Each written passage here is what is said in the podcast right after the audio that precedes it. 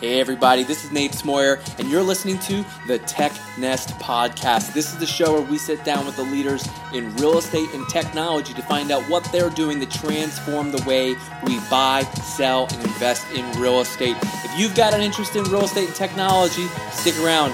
You're in the right place. Okay, we got a great show for you today. I'm actually really pumped up about this. We have Robert Salvador, CEO of DigiBuild. I'm pumped up because we had a really, really good discussion about construction tech and blockchain. Two things I admit I am not that well versed on discussing, and I was nervous about leading a discussion about this, but Robert is a pro, and he takes us down the path of what DigiBuild is helping businesses with. He's working with some of the largest construction companies in America, helping to increase the efficiencies of their businesses when, you know, taking on big projects. And Robert goes into the details of all of the back and forths that happen just to get a project moving, just to get materials orders, to get contractors paid, and all those things take their toll. And, you know, you've heard the phrase time is money. And in construction, there's no further truth than that. Also, there's two themes that you'll find all the way throughout this interview is the importance of trust and truth. And that links directly to how Robert is leveraging blockchain. I know there's a lot of doubters out there about blockchain, and, you know, I think there's probably been a few on the show here. And we talk about blockchain of what is it and how is it actually going to impact business. And, you know, really on the front end, the end consumer, the end user will probably know nothing about the blockchain if it's done correctly. And I think from my limited understanding, Robert's going down the right path on how he's leveraging blockchain to make business more efficient and effective. So anyway, I think you're going to enjoy this one. If you know nothing about construction tech, you don't care about blockchain, I encourage you to listen in because there's a lot of really good content nuggets, I like to say. That's how I like to describe them, all baked into this little episode here. Enjoy. Well, hey, Robert, welcome to the show. Hey, Nate. Thanks for having me. Happy to be here. I'm glad you are. So, okay, guys, everyone listen. This is kind of a first. Robert was showing me the view out of his window. I was like, wait a minute, what city are you based in? And he says, I'm in Chicago, River North. And he turns his laptop to the window, and sure enough, he's up in some penthouse suite looking down on our little brick building. You know, the view looks good, but I wouldn't call it the penthouse, you know, but I can see you, so that's a good thing. Yeah, but it's just kind of funny. We're a bigger penthouse one day. Yeah. To date the episode a little bit, but, you know, it'll be relevant for a long time. Everyone in Chicago is on coronavirus lockdown, so I am alone in the office here late. And we're going to do this recording because, you know, business is going to keep on moving. So let's get it started here correctly. Robert, why don't you go ahead, introduce yourself, let everyone know who you are and what you do. Yeah, absolutely. So my name is Robert Salvador. I'm the CEO of a company called DigiBuild. We are a construction management and business intelligence software. We're utilizing a new technology called blockchain. You know, we're a tool for the construction industry, and we play into real estate as well. And, you know, there's a lot of talk and hype around, you know, new technologies and prop tech and contech. So we're using one of those new technologies called blockchain. So, yeah, that's what DigiBuild is. And, you know, we're happy to be here.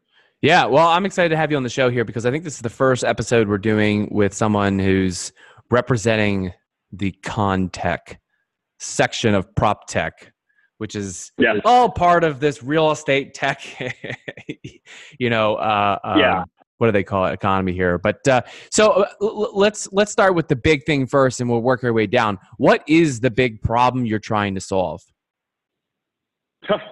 In construction, where do I start? You know, so in general, construction is a very large industry, a $10 trillion a year industry. You know, you see construction left and right nowadays. Just a lot of pain points because construction for a long time, while it's a large industry, has been very behind the curve on technology. And you could even put real estate, you know, you could generalize real estate into that as well. Yeah. I think real estate is probably a little bit ahead of construction. You know, you've heard more about prop tech, you know, for a lot longer than you've heard contech. But, you know, basically there's a lot of big issues out there that people are trying to get through. You know, slow payments, bad margins, you know, disputes are very, very common. So, you know, when you can bring a technology to the forefront that starts to eliminate some of those, you know, obviously everyone's looking to widen their margins, save money, you know, do things that are good for their company. So construction and, you know, contact, real estate development, you're really seeing a lot of movement in that space right now, especially because, like I said, the industry has been so far behind the curve. Now the industry is trying to go at hyperspeed to introduce all these new technologies. So that's what we're doing, is trying to solve problems for the construction industry, utilizing a software as a service or a SaaS product. Now, you're based here in Chicago, and you have a small team over in San Francisco as well, right? Yeah, so we're actually remote. So we have a couple team members here in Chicago. We have a couple in San Francisco, and then actually our EVP, who I, you know, quote unquote, the second tier, you know, second in charge. She's up in Seattle. Her name's April Moss. So she's up in the Seattle area, which, you know, is dealing with Corona right now as well. But yeah, so we're distributed like a lot of these companies will be in the future, it looks like, as you know, more remote work becomes common.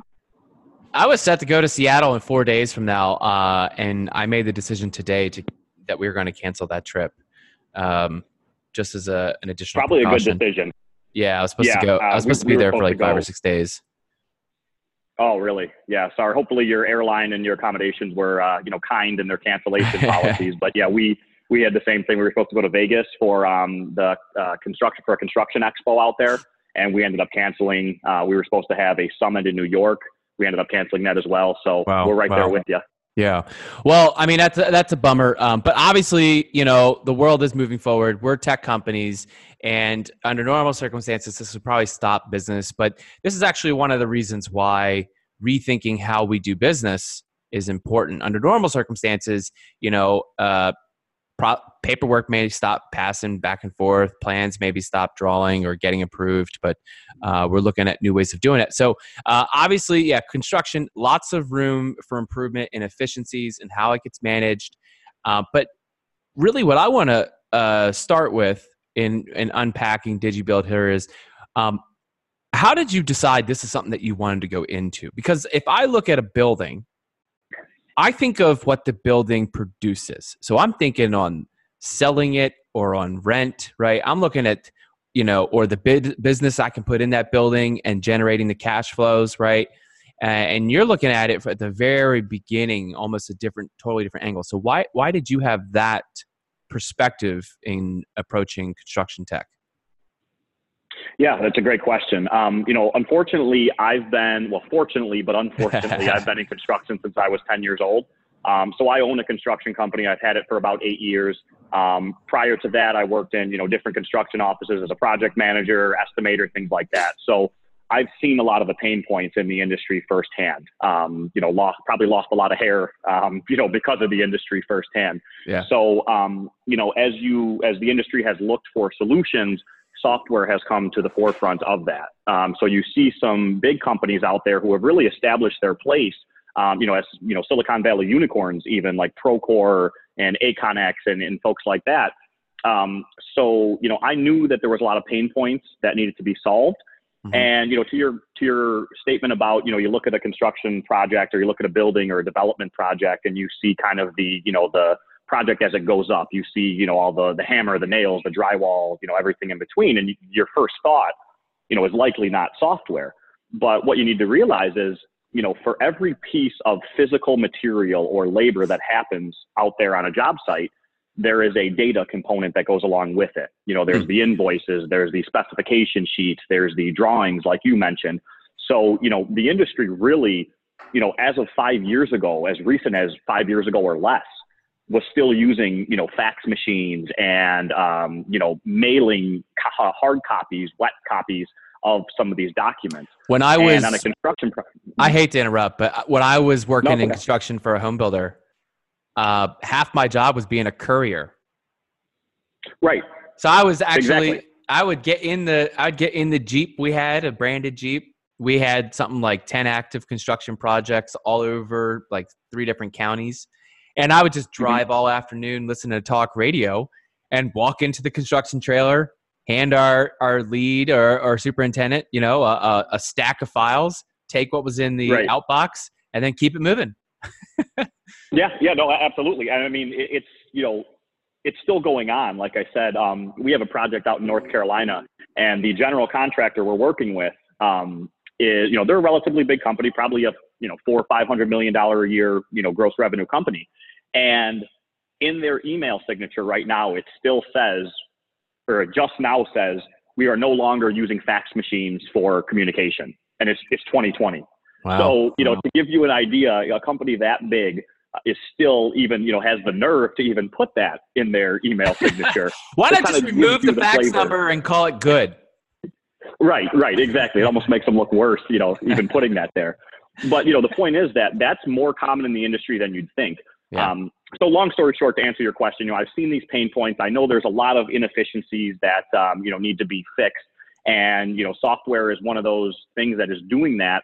And, you know, as much as I heard a great quote that sums up, you know, your question, you know, why we decided to do this. And it's that construction is the last unconquered frontier of the tech boom. And if you think about that, you know, based on that story, that's very true. So given my background, you know, and given what I learned about blockchain and these technologies, it was kind of a natural fit. And I'll talk about blockchain in a second. But yeah, so great question. But you are seeing a lot of software that's being introduced into the built environment nowadays to try and fix these margins, reduce the disputes, get their contractors paid faster, all that good stuff. So I'm personally very hopeful when thinking about construction tech.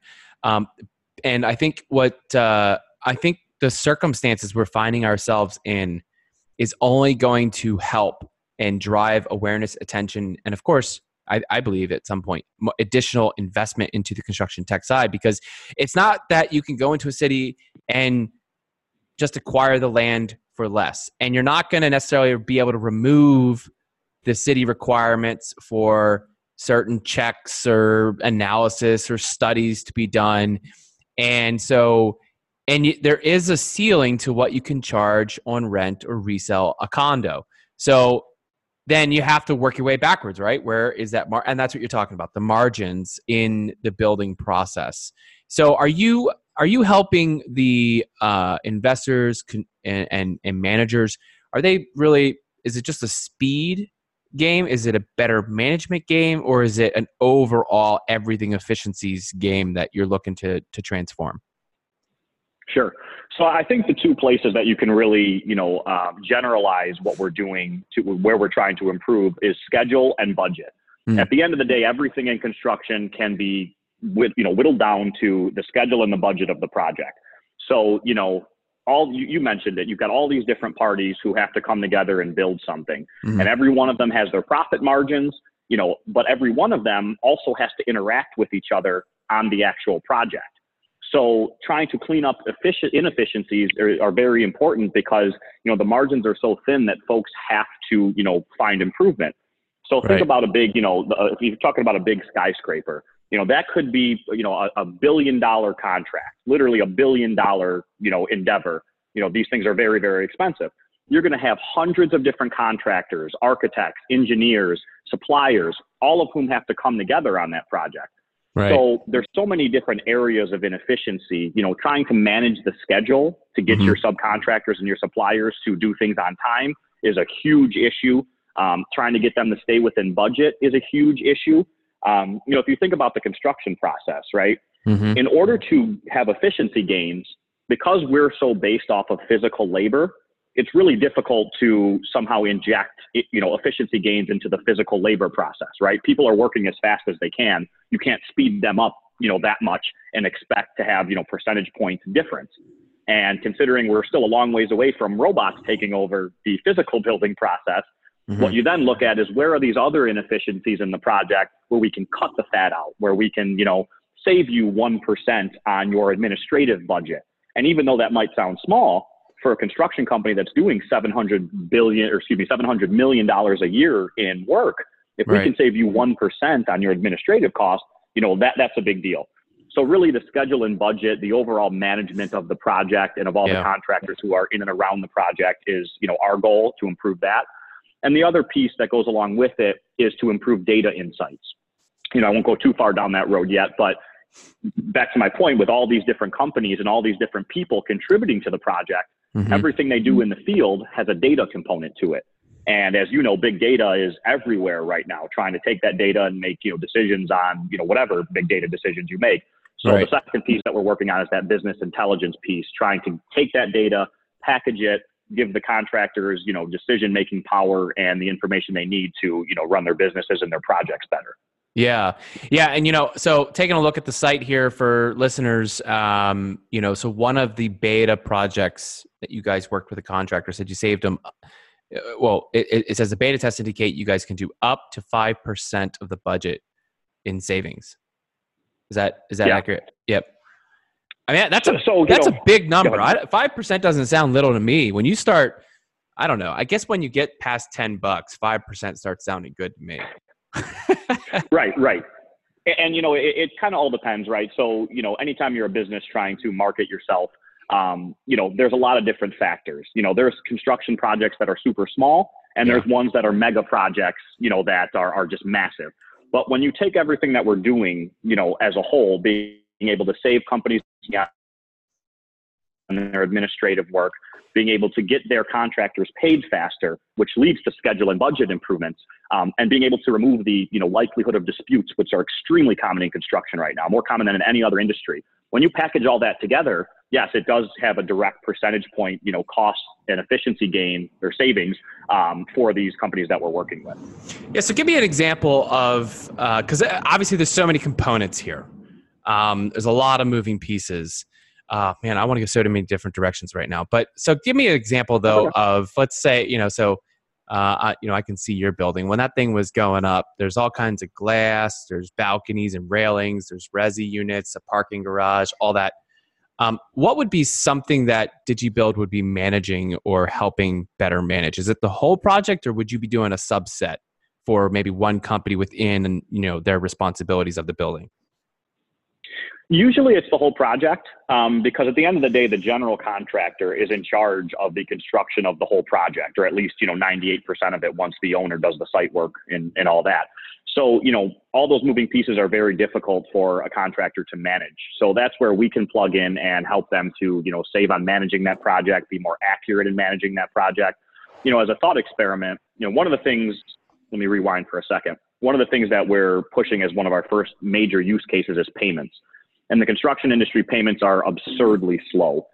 From the time you do some work in the field, hang a piece of drywall, whatever it is that you're doing, you're waiting typically 45 to 60 days to get paid.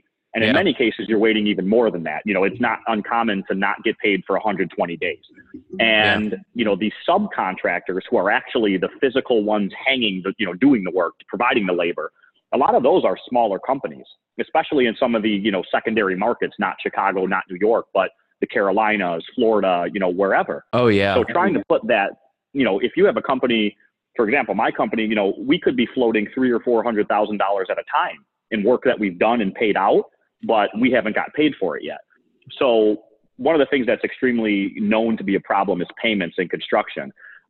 So what a blockchain does is essentially remove all of the separation between all of these companies that causes the delays, right? I'm waiting for the supplier's office to get me something, then I'm waiting for the subcontractor's office, then the general contractor, then the developer, then the lender, right? And there's separation between all these companies, which causes delays or latency.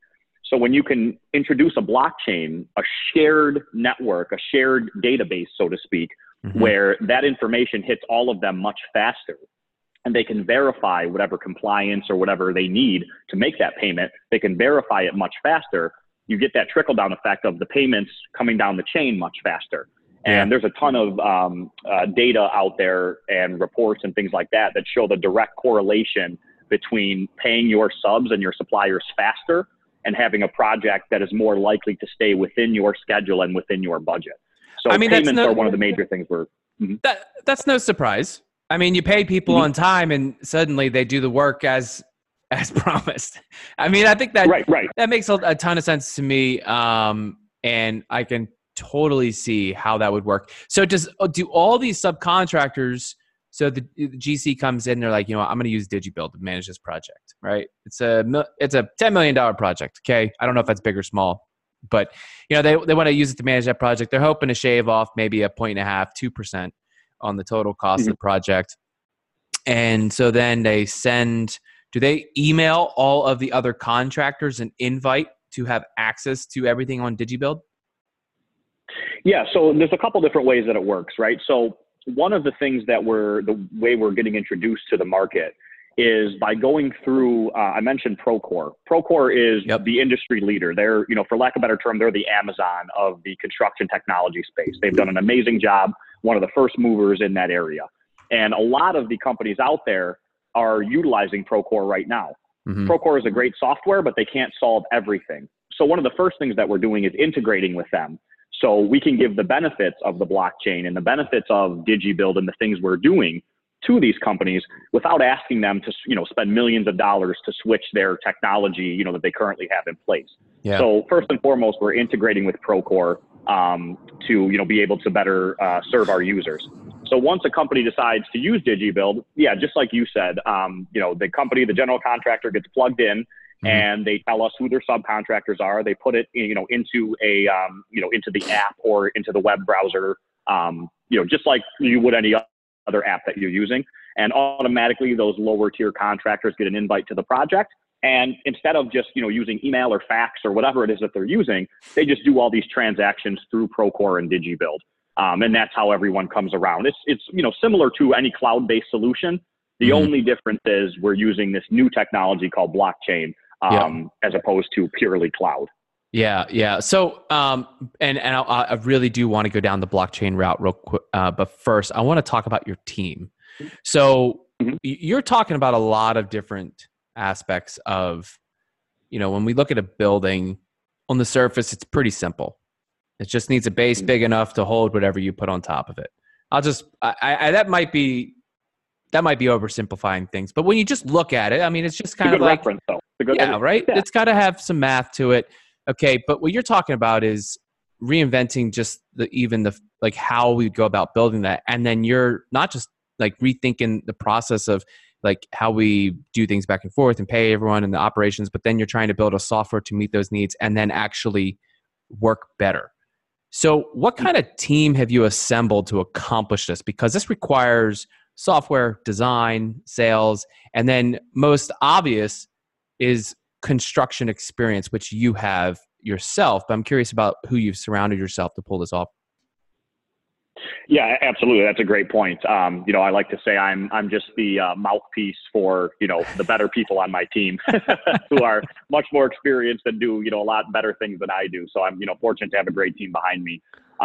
Just like you said, it takes multiple different, disciplines and backgrounds to build something like this. On the construction side or the domain expertise side, obviously that, I have a very deep background in that. I've been very fortunate to spend a lot of time in the industry, owning my own companies, managing projects, etc. Two of our other team members have construction backgrounds that are even more than mine. So Barbara Rez is one of our key contributors. She's actually out of New York. She was actually the former vice president of construction for the Trump Organization. She built Trump Tower, New York. So she was Donald Trump's right-hand woman. Wow. She's actually known. Yeah, she's known for being the first woman executive in construction. So if you look her up, you'll see her on. She's on Netflix. She's on CNN all the time. She's on, incredibly smart and accomplished woman. So she's obviously, her domain expertise is extremely strong. She's worked on both the construction side as well as the development side, which is kind of the owner and the lender and kind of more of the financial pieces. And then Andy Penry is another one of our team members who's been amazing. He's a former senior project manager for three of the biggest construction companies in North America, wow. Gilbane, McCarthy, and J.E. Dunn. So on the construction side, we're, pretty strong. On the development side, which is obviously, a huge piece, Ivan Franco is a young man. He's absolutely brilliant. He's just one of those people. He's 21 years old and you'd meet him and you'd be like, wow, I wish I had your brain. Just one of those stud, superstar developers, Silicon Valley type. So he's doing a lot of development for us. And then we also have a partnership with IBM. I haven't talked too much about that, but IBM actually has a $7 billion a year engineering, construction, and operations division. Not many people know that. And they're tasked with giving construct solutions to big construction companies who work with them. Wow. And they also, yes. So most people didn't know that. I didn't even know it until we started, talking to them and working with them. And then as you may have seen, on like the Walmart commercials or other commercials and things like that, IBM blockchain is a huge initiative right now. You know, IBM built this blockchain called Hyperledger Fabric, and that's actually the blockchain that we're building our software upon. So long story short, through that came a partnership. So they're giving us a lot of support on the development and the technology side as well. So overall, we think we have a pretty good mix of construction domain experts and, you know, developers who can, you know, write the code and do all that good stuff. So that's awesome. I mean, it really sounds like, I don't know how you, I mean, really, we'll talk later to tell me the secrets of pulling together an all-star team, because you've got, I mean, the credentials there is a mile long. So you're in this industry though, where I don't want to mischaracterize anybody, but I mean, this is the fabric of America. This is the blue collar industry. You're working with people who are not known for adopting tech. And I'm going to venture and go out on a limb here and say that the first thing they ask you is not about blockchain. How? No, definitely not. How do you bridge that gap? Yeah, so no, that's a great question. You know, in my world, you know, my superintendents in the field, for example, can barely use email, right? Like I'll get these emails that instead of saying you, like Y-O-U, they'll put, you know, the letter U. And then instead of put, you know, writing the word R-A-R-E, they'll just put an R. And I'm just like, come on, guys, this is an official email you're sending. So, but yeah, no, you're exactly right. Is, you know, the industry is very much, you know, not tech savvy yet. So with regards to how we're building, you know, we have to build something that is extremely simple. You know, call it granny proof is, you know, a word some developers use. You know, you should be able to give this to, you know, the most non-tech savvy people you know, and they should be able to use it. So that's where, you know, our construction background really helps, you know, we're us understanding the workflows themselves, how to build them out in, you know, the most simple way possible. You know, that's where we, you know, have a lot of experience there. So, you know, that's good. How we explain it is really, we just talk about the pain points that it solved. We don't even mention blockchain. You know, I mentioned to you before we, you know, started recording, you know, if you're talking to a non-car person about a car, you just say, hey, look how fast this car is. Look what it can do. It's such a high-end car, right? Yep. You don't say, hey, you know, this engine has 8 cylinders and here's how it works. The people who care about that care about that. But to the casual user, you just talk about the functionality. And it's the same thing with what we're doing with DigiBuild in the construction industry. We go to them and we say, hey, this is a project management software. You can easily use it on your phone or on your computer. We can speed up your payments. We can make a lot of these, you know, administrative processes automatic. So yeah, we really don't touch too much on the blockchain. If they want to understand, which many people do, you know, blockchain is one of the hottest technologies out there right now, right next to artificial intelligence. So we have a lot of people who come to us and say, hey, I want to understand this. But yeah, to the industry itself, we usually just talk about, here's the pain points we're solving. We're getting you paid faster. We're automating these workflows, et cetera. So then what does the blockchain handle that you couldn't use another tech to handle? What is the pain it's solving? Because it really sounds like, you know, it's like, you use the car analogy here for a minute. We're looking at the motor and, you know, most people ain't thinking much of it, but I'm looking at it and saying, how can I improve the amount of air getting to that motor? I'm looking at it and saying, what kind of better spark plug wires can I use so the electricity moves faster and more efficient? So I'm assuming that's kind of the role blockchain is taking here, but walk me through what it accomplishes for DigiBuild and why that's an advantage for your end customer. Sure, absolutely. You know, I'll try not to go too far down the rabbit hole. If you catch me doing that, by all means, just jump in and say, shut up, Rob. You're going too far. Just watch my face when my eyes glaze over. Like if you go like this, it means it's no good, I assume, right? So, you know, in order to understand why blockchain is necessary here, you have to understand how trust works in business. So the word trust itself is not tangible. It's kind of just describing something. But the actions we take in business because of trust or the lack thereof are tangible things. So think of it like this. Let's talk about how the current internet works, right?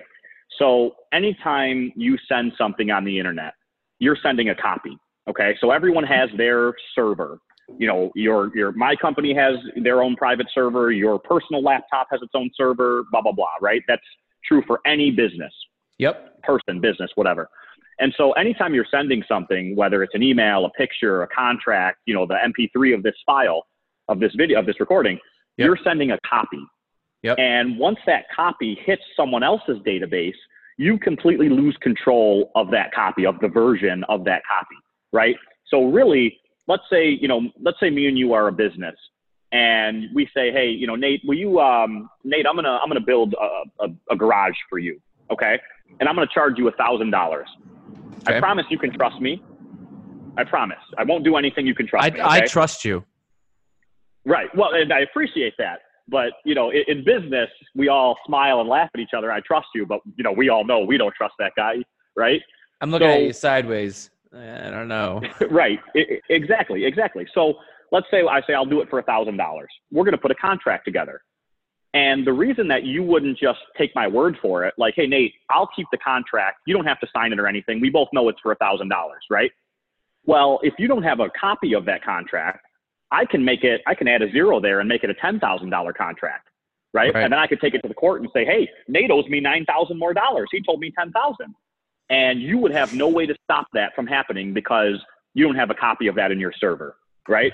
So at the end of the day, even if we trust each other, we don't really trust each other because the ultimate enforcement mechanism in business is the court system. And in the court system, it's all about what you can prove, okay? So think about all of the parties who are involved in a construction project. Usually it's between 50 and 100 different parties from the beginning of the project to the time it opens. All of those companies don't trust one another. Mm-hmm. And all of that data, invoices, contracts, all that, they're all keeping their own version of that in their own data silo, right? So that's what it's called, a data silo, like your server that I can't see into. I have no idea if you're writing a note in your server right now that says Rob Salvador is the worst person in the world, right? So we're separated by these silos. Mm-hmm. So basically, in order to automate certain processes and speed them up, having the separation of these silos, it's no good, right? The third party is always going to say, hey, I need a copy of that contract too. My office needs to review a copy of that contract too. My office has to, sign off on that contract too. So it's not a shared data flow, right? It's a data flow that's separated by these silos. What blockchain essentially allows you to do is insert programmable trust into that scenario. So let's say instead of us all having our own silo, let's say me and you, instead of having our own silos, we have a shared group text message between me and you and some, a couple other parties who are privy to the transaction. Now, if I put that message, I'm going to pay Nate, or Nate's going to pay me $1,000 to build this garage. If I try to come back later and say, no, it was $9,000, it wasn't $1,000, all the other parties who are a part of that shared network are going to go, no, it clearly says right here, this is 1,000, right? So instead of having this notion of data silos, now we're all in a shared network. And the transactions are permissioned. So it's not like everyone can see the specifics of each transaction. Like there's still, you can permission these transactions. But being able to have programmable trust in that scenario, so there's no way I could have changed the data. There's no way I could have removed data. Basically, it's exactly what it sounds like, is programmable trust. So once we're all in that scenario, I can automate things. So instead of me having to wait for your lien waivers and have to wait for all these different documents to come through, as soon as they hit the blockchain, the parties have visibility to them much faster. Oh, I see. Right. And think about in the silo scenario, there's 50 different parties. And all 50 of them need to have their own copy of the data. All 50 of them want to interact with that data, which adds costs, slows down the transactions, and it fragments your data, right? So you might have a piece of data that's relevant, but because I don't have it, or I lost it, or I don't even realize where it's at, I might not look at that piece of data. So data gets fragmented. So when you have programmable trust built in, or when trust is built into a software, it allows you to do things in the way of automation, in the way of authenticating data, in the way of giving multiple parties the benefits of this project. So let me give you a specific example, because I know this idea is very confusing. I'll give you a specific example. So within construction, anytime you want to receive a payment, you have to turn in one of these things, which is called a lien waiver, or a waiver of lien.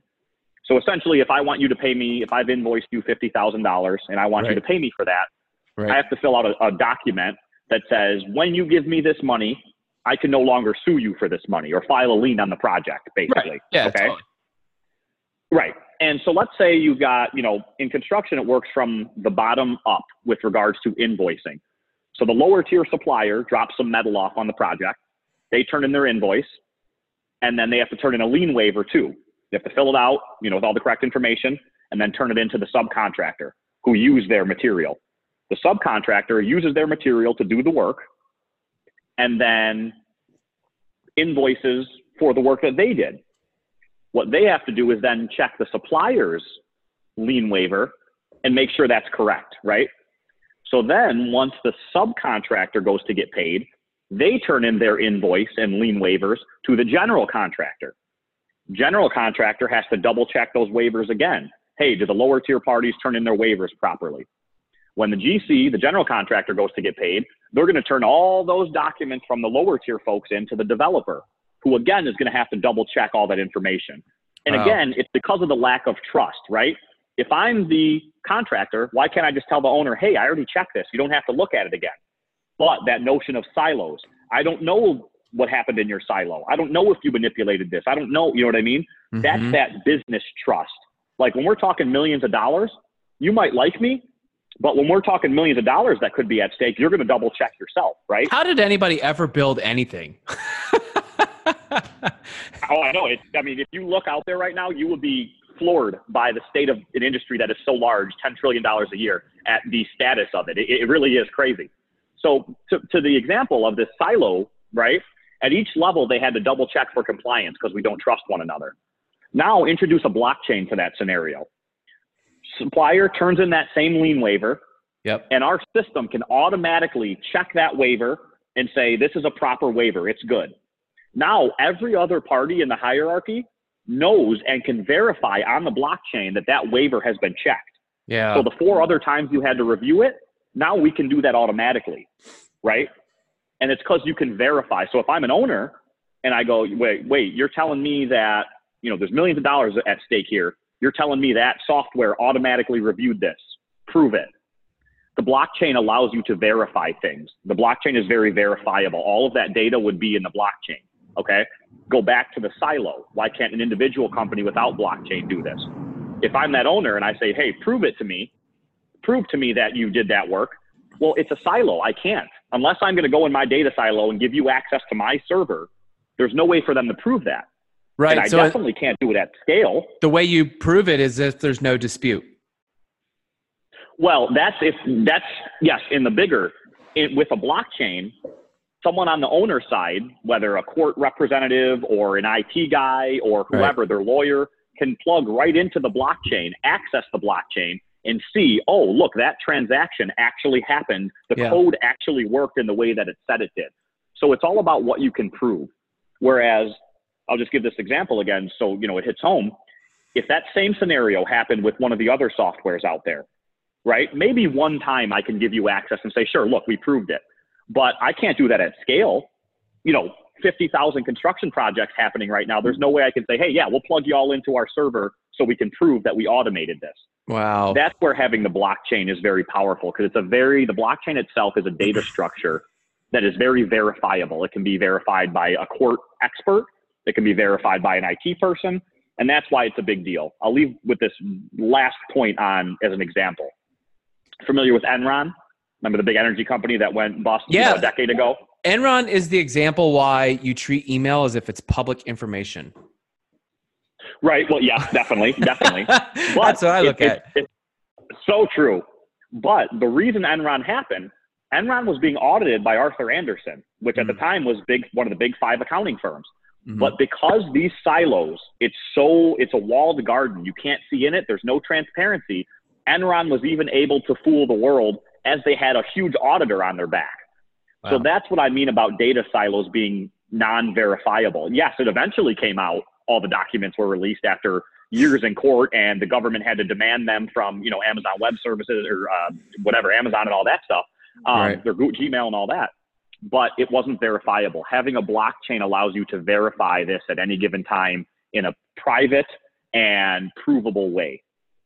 Yeah, that is definitely the most exhaustive description of what is blockchain or how does it help that we've had on the show. And you know, truthfully, you know, I think I put this back on me. I apologize that I'm not well-versed enough to dig into it, but I appreciate the example. And as you were talking, I started mapping out, I keep notes during shows, and I started mapping out a scenario, and then you gave a scenario that was like 1,000,000 times harder than my scenario. So I'm a believer because I was thinking something like, you know, contractor has their design, they send it to the architect who signs off, then the city goes through rounds of meetings and sends it back to the contractor saying this is signed off, and then that could trigger multiple subcontractors going out to do the job. And even in that process, I could see, you know, even on a small scale project, just losing weeks of time. Right. And that's all, you know, where I understand that's holding costs, because you have money that's being leveraged either for the construction loan, for the land, you've got insurances, you've already paid out on permits. And the longer you ain't pulling no money in, whether selling the building or renting it out, you're losing money because you're on borrowed time at that point. So I see it. I think it's kind of cool. Way over my head, and glad that someone like you is tackling something like this. Yeah. It doesn't sound like this. Yeah, go ahead. So just the last thing I was going to say is that, for lack of a better term, blockchain is very good in situations where you have companies or people who don't trust one another, who have to exchange and execute data between one another.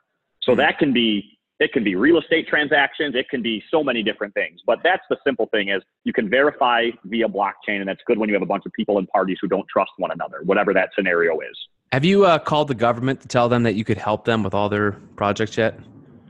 Oh, absolutely. I mean, there's, yeah, absolutely. I mean, the amount of waste on government work is, oh, you'd be very, very sad. I don't want to talk about it. I'll get all butthurt and irritable for the rest of the day. So we'll avoid I have yet to fall into a political trap on the show, and today will not be that day. So, hey, and how about this? Both sides do it anyway. So it doesn't matter if you're Democrat or Republican. Yeah. The waste is everywhere. Yeah, no, all good. So, you're obviously a digital product. You can go anywhere. It's a SaaS product. I am curious though, I mean, I'm not your customer, but what's the pricing structure like? How do you price this out? Yep. So it's a subscription model. Basically the customer pays per user per month. So being that we're still in like a little bit of an early stage, and we're still kind of, rolling out different product lines that have different price points. I don't want to drill down on specific, I don't want to throw a number at it. Yeah, that's fine. But yeah, it's essentially, call it, let's just for a round even number, call it $50 per user per month. So it depends on the size of the project, how many users you need. And construction comes in so many different shapes and sizes that, that makes a lot of sense just because, it can be any different, a number of different types of projects, with certain numbers of people. Yeah, no, I could see how that totally makes sense. I was curious because there's a lot of SaaS products that they're very easy to get into, but they're terrifying to think about when they scale, especially if it's built on like the size of a budget or like the number of payments you process. Like that's where it gets scary of like, I don't know if I want to go down this path because if I do well, but I mean, per user totally makes sense. If you're getting $50 of scale out of one user, I mean, no brainer.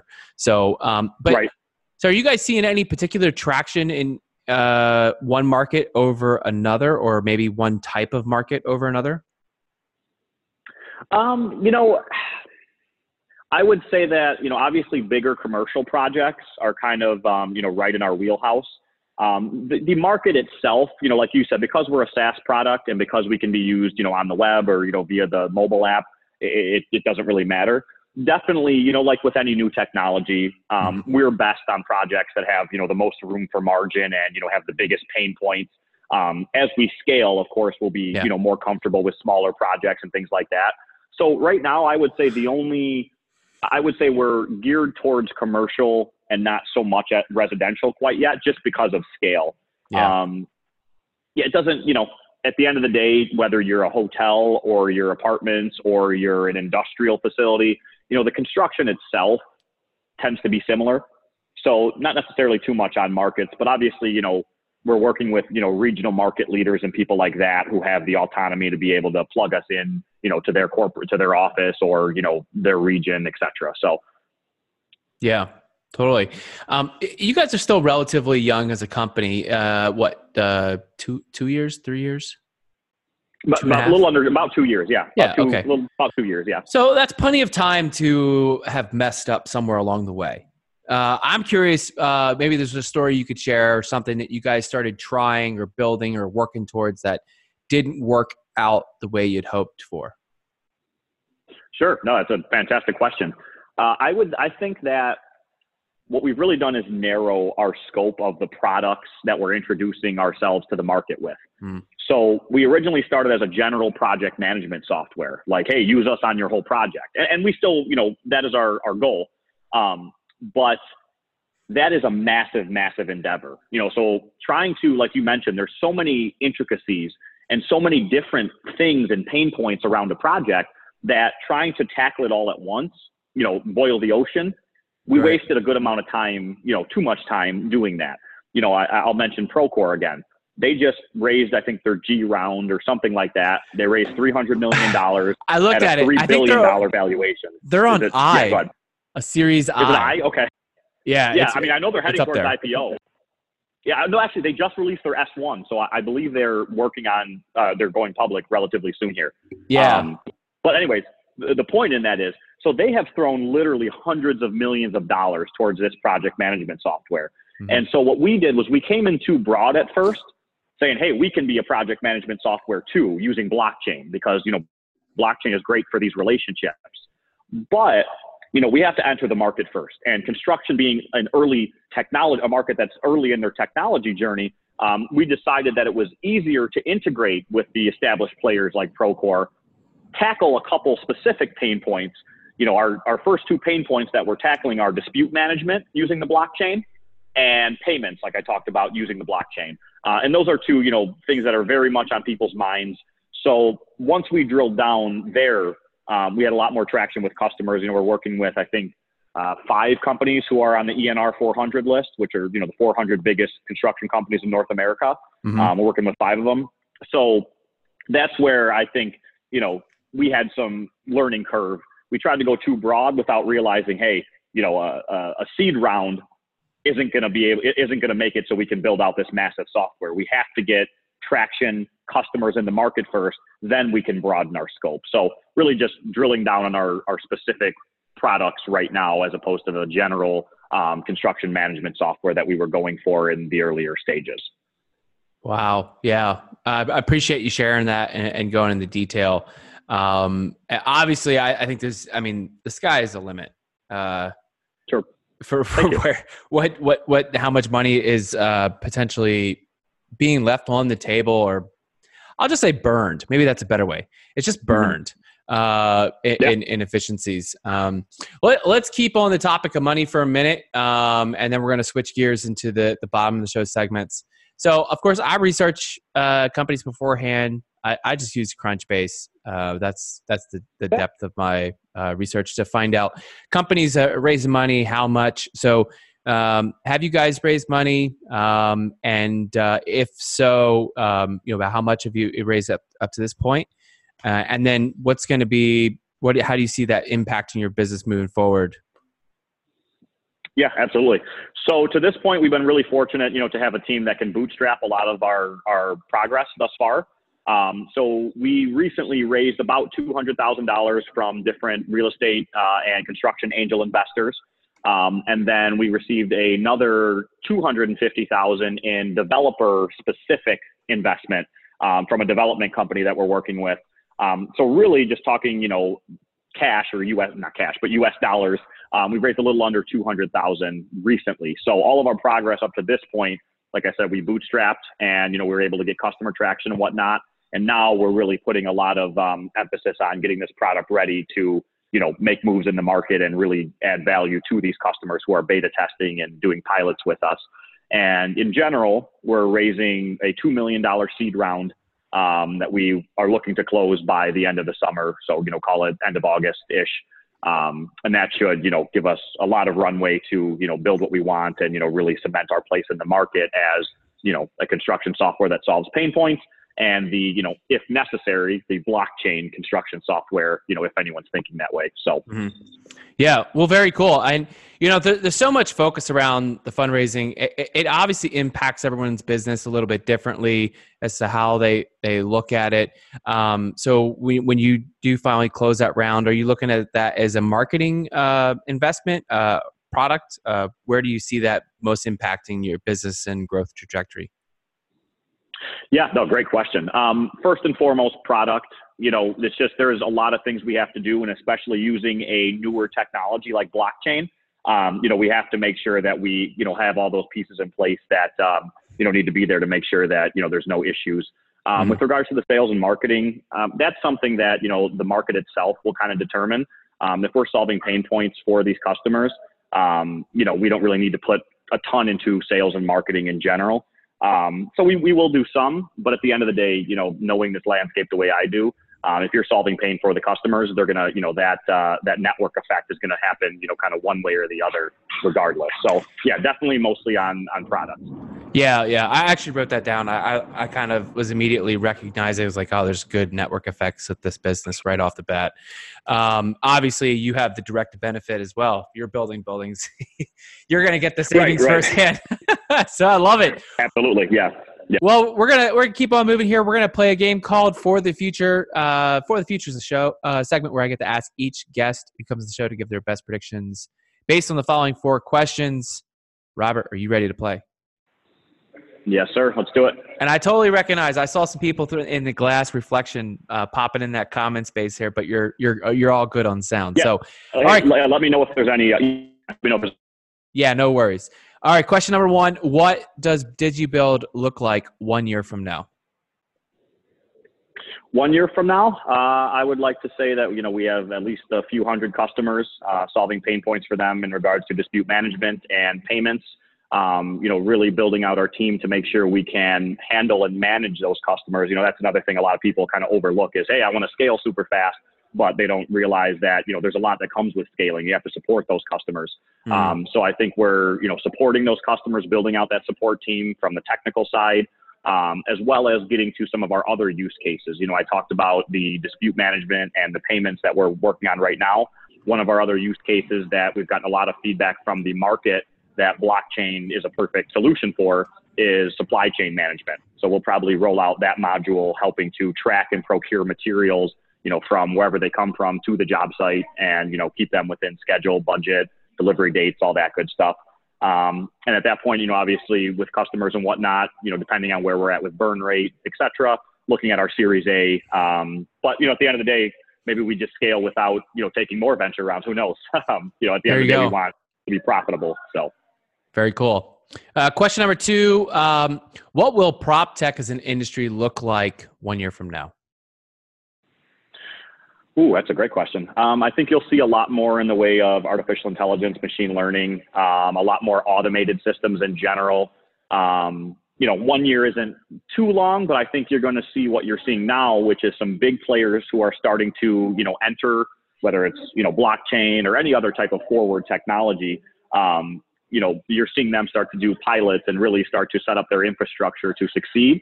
I think in a year you see a bit more of the actual, you know, of those mechanisms in play in the market, like actually using them as opposed to just piloting them and whatnot, especially with coronavirus, you know, where it is right now. You know, over the next 3 months, you're going to see disruption for companies that can't handle it. So that's where you really see companies start to be innovative, because now it's not just like, hey, we want to introduce a new innovative software. Now it's like, holy crap, we need to save money and improve our margins and save our asses, excuse my language. So that's where you see a lot of companies really starting to utilize these new technologies. So I think this time next year, you'll really start to see that. Yeah. Yeah. Question number three, what's one industry trend you think will continue, but you wish would go away? In construction or real estate? What would you prefer? Hey, we'll apply this to the filter that you look at the world through. Sure, absolutely. One trend, I think, you know, disputes in construction, it's much more common than you would think. It really happens everywhere, whether you're in the Chicago market or you're in the New York market, just because of the hierarchy of how things work. because of the inefficiencies and the very, very razor thin margins. Mm-hmm. You know, when things go bad, instead of finding a way to, you know, work it out, it tends to go to a dispute. So I would really like to see less disputes in construction. And I think you're seeing a lot of that around, you know, companies looking at dispute management, and it's usually always better to work it out, because what happens right now is you go to a dispute and then 8 months later, the legal fees are so much, you're like, oh, let's just negotiate for 50 cents on the dollar, which is what we should have done 8 months ago. Right. So I'd like to see a little bit more of that. Yeah. All right. And the last one for the future here, what's one thing you believe will dramatically change or fade away in real estate as a result of tech advances? Will dramatically change as a result of tech advances. That's a great question. I think, I guess you could say would be a lot, you know, less crony capitalism or fraud in certain ways. I know that's an interesting answer, but you know, there's kind of a lot of places in big cities and whatnot. It's not what you know, it's who you know. And being able to integrate blockchain, which is kind of this truth magnet or this truth technology, I think it can make a big difference. You know, look at a state like Illinois, right? I mean, it's, you know, we've been run by what is, you know, effectively. I was waiting for you to say Illinois or Chicago. Yeah. I mean, come on. Perfect example. Exactly. You know, when the Speaker of the House who runs the state is also the state's, you know, biggest property tax lawyer. There's just kind of things there that don't make a lot of sense. Yeah. So, you know, being able to put things like that on a blockchain and introduce more truth to those scenarios, remove the silos, remove all the crony capitalism and payoffs and things like that, I think you will start to see, you know, less fraud, less crony capitalism, and at least a return to truth in business. And that's what blockchain as a technology is really good at in general. Very cool. Very cool. I appreciate that. All right. We're going to move into the last three. Robert, these are questions more about you, so our listeners get to know you better. Question number one, what are you reading? Ooh, that's a great question. I have a couple of different books I'm reading right now. So one is The Secrets of Sand Hill Road. It's by one of the co-founders of Andreessen Horowitz. So great book on venture capital, things like that. Another one I'm reading right now is, what is it? It's Malcolm Gladwell's latest book. I can't remember the name, but it's about our inherent... You know what I'm talking about? If you look it up, it's not David and Goliath. No, it's Talking to Strangers. Just Talking to Strangers. Yeah. It's basically all about our, as people, even in situations where we shouldn't trust people, we tend to, like in individual interactions, we tend to default to truth. Even we don't do that in business that much, but if you look at interactions with people, it goes through all these scenarios and talks about how our reasoning as human beings is to default to truth. And it talks about stories where that was not a good decision. So anyways, that's a good one by Malcolm Gladwell, excuse me. There's a book called Bitcoin Billionaires that I'm reading right now by the Winklevoss twins about Bitcoin and their journey through the early days of cryptocurrency and Bitcoin. I'm a big reader in general. I love reading. And I think I have a list of others that I plan on starting, but I'm not going to act like I'm reading 12 books at once, even though, if we're on air, I'll say it. I'm reading 12 books at once. We all have that stack. I've got a stack just sitting like right next to my. I have like a little recliner chair and then windowsill, and the stack just keeps growing. And I've got like seven books. I'm somewhere between 30 and 70% finished. Right. I'm the same way. Like I like to tell people like, yeah, I'm reading all these books, but you know, that stack just keeps getting bigger because I've taken 6 months on one of the books. I'm like, I'll get to those ones. I promise, you know? Yeah. Very cool. Well, this is good. I think someone else has said this, Secrets of Sand Hill, previously on the show. But I hadn't added it to my Amazon wish list, which, I selfishly use this show to build my reading list.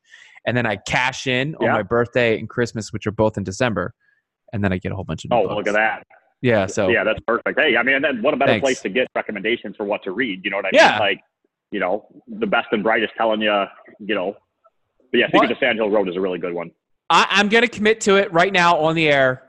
I'm going to publish when we get to 100 episodes, I'm going to publish all the books. I'm going to at least put one book per guest. We'll put together the ultimate, it'll be the ultimate prop tech reading wish list. I don't know, something like that. I like that. And that's high value too. I mean, people are always asking each other, hey, what are you reading? So like someone in real estate and construction, this whole general space, yeah, have a list from those people. Absolutely. I think that's great. Your viewers really appreciate that, I think. So should I charge $15 or $25 for that list? A month or total? I'm just kidding. All right. Question number two here. Who are you learning from? Who am I learning from? I've been fortunate enough to, I have some mentors who are, you know, they're much more successful than me, who, you know, for whatever reason have taken me under their wing.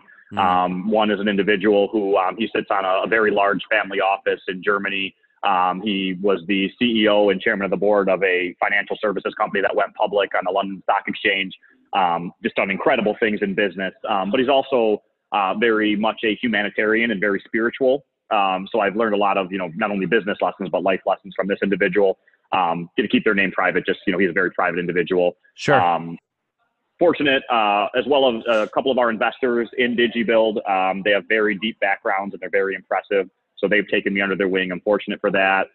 I love to, you know, try and learn what I can from the public information that's available, you know, from people like Elon Musk and Steve Jobs and, you know, really the leaders and CEOs, especially nowadays. You see in the tech world we live in, you see a lot more younger CEOs who have, you know, learned a lot of lessons early. So yeah, that, and, you know, Anthony Pompliano, he's a big Bitcoiner, very big in the blockchain space. So him as well. But yeah, I definitely try, and the more people who will, you know, let me learn from them, the better. And I think that's, you know, how I learn personally is, yeah, you know, dealing with and interacting with others. Very awesome. Very cool. I can also speak to the power of having mentors that you almost feel like you just don't deserve. And, you know, I think the benefit of what will end up happening is, ideally someday you'll be in the same position to give that right back to somebody else. So, last one here. Question number three of the last three. What inspires you? What inspires me? I think my family. I'm very close to my family. You know, standard answer, but at the end of the day, you know, it's being a founder and especially a CEO, like you're the last line of defense, right? Like you work for a corporation, there's always someone behind you. Running a startup, you know, you're the last line of defense. Your people are looking to you, whether that's your employees or your family. And I consider, you know, my family, but my employees, my extended family as well, because, you know, they make sacrifices for me and me for them. So I would say family in general. I just think it helps to be, you know, to have motivation. I want to do some, you know, really big things to help the world one day. And for lack of just being, you know, blatantly honest, in a lot of cases, it takes money to do that. You know, who can help the world more, me right now or Elon Musk all day, right? Who, you know, they can help the world a lot more. So yeah, that motivates me too, is to get to a position of success where I have the ability to make a difference for others, to change people's lives, to inspire people, and, you know, combine that with family and friends. And, you know, I'm just fortunate to wake up every day with a reason to keep doing this and deal with, you know, all the wonders, we'll call them, of the startup world. You know, I can't pass this up. You know, I firmly believe in being like what some would call like as a social good entrepreneur. But when you deliver a good product to people at a good price and you solve problems that are significant pain points either in their lives or their businesses, that is doing good for the world. So, you know, even without being a philanthropist, just by solving their problems in their business, that extends to a lot of people. I mean, there's plenty of painters making $25 an hour that will get more jobs as the result of being more efficient in building. So I think it's awesome. I think you're already on the path there. Well, Robert, this has been awesome. I was a little apprehensive at first, to be honest, because I wasn't sure how much I'd be able to lead a discussion on construction tech, especially something that touches into blockchain, but you helped me along. So before we close out, though, my pleasure. Yeah, before we close out, for people who want to get in touch with you or learn more about DigiBuild, where should they go and how do they do that? Sure. So they can go to digibuild.com, digibuild.com, or they can email me directly, rob@digibuild.com. And I would be happy to send some more information, whether it's, potential customers in the construction industry or potential investors, angel investors, talking to some of those right now. So yeah. And other than that, you can find the info on our website, my LinkedIn, you can go to, and, be happy to talk to anyone. And, just before we get off, Nate, I really appreciate the opportunity. And, I think what you're doing, bringing visibility to the prop tech space, and especially, in real estate, which is changing. I think that's fantastic, and I think you're doing a fantastic job as well. So thank you so much for having me, and really appreciate the opportunity, and you continue the great work on your end as well. Man, I appreciate that. Tell the world, tell your friends. No, absolutely. I'm pumped. I find this to be a privilege. Like I said, my book list is a bit of like a selfish thing. I get the best books, but I look at it as because I'm asking the smartest minds in this industry to say where they're learning, and so I appreciate it very much. It's my honor. So, well, hey, we're only a block away, so drinks on me one of these days soon enough.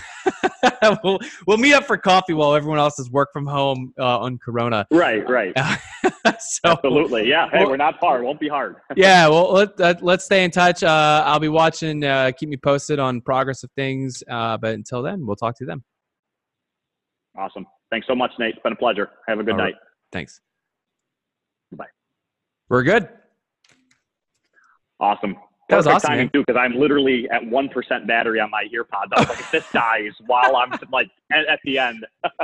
No, you're awesome. Good, man. So that was perfect. I want to follow up with you on a few things. Have you met Ryan Kuhn, our CEO? I don't believe I have. So, I don't think so. Yeah, I think it'd be cool for you guys to meet. I mean, you guys are both Chicago-based. You probably know a lot of the similar people between construction, multifamily, rentals, our business in rentals. So obviously, if there's anyone we can intro you to, as well as if you think there's someone that we should be talking to, that kind of stuff. And obviously, Ryan has gone through 2 seed rounds. We're working on our Series A at the moment too. So I'm awesome. Sure there's a ton of crossover there. And since you're local. So I'll mention something to Ryan and see if I can get an intro to you guys and, let you chop it up and figure out whatever. But, and of course, I'm happy to. If there's anyone that's ever been on my show that you'd like to talk to, and you can just go to the episodes and just scroll. Actually, the easiest way is go to the Instagram. And you can just scroll and see everyone's face and name and which company they're from on my Instagram. I'm happy to make intros there as well. So, you just let me know. That'd be fantastic. And likewise, anyone that I know, like you said, the networks, I'm sure they overlap. I've spoken for multiple panels and conferences in the city. So I'm sure I know similar people as Ryan. So definitely. And I'm happy to anyone that you see in my network or that I deal with that if you think makes sense for them to come on the show or just makes sense for you to meet them for your business, I'm absolutely happy to do that. We talked before, I'm all about networking and I could tell you are too. So absolutely. 100%. Yeah. Very cool. Awesome. Well, this will publish, I think I've got an unusual backlog of like 4 episodes. I'm usually week to week, so I'll take it, but it'll be like 3 or 4 weeks, something like that. I'll shoot you an email. You'll get the embed, the link, the MP3, as well as the promo image. Perfect. Thanks so much, Nate. I appreciate it. Look forward to it. And we'll talk soon. All right. We'll see you. Thanks. Awesome. Have a good Friday. Thank you. Yep. You too. Good night. Well, that's it for today. Thanks so much for listening to the TechNest podcast. Hey, don't forget, you can get on the email list so you never miss an upcoming episode. That's technest.io. That's TECHNEST.io. Get on the email list. Go to the App Store, whether you found us on iTunes, Stitcher, SoundCloud, wherever you found us. Leave us a 5-star review and share it with your friends. And if you've got a guest or someone that you'd like to recommend, or if you think that you'd be a great guest on the show, hey, send me an email, nate@realteampanda.com.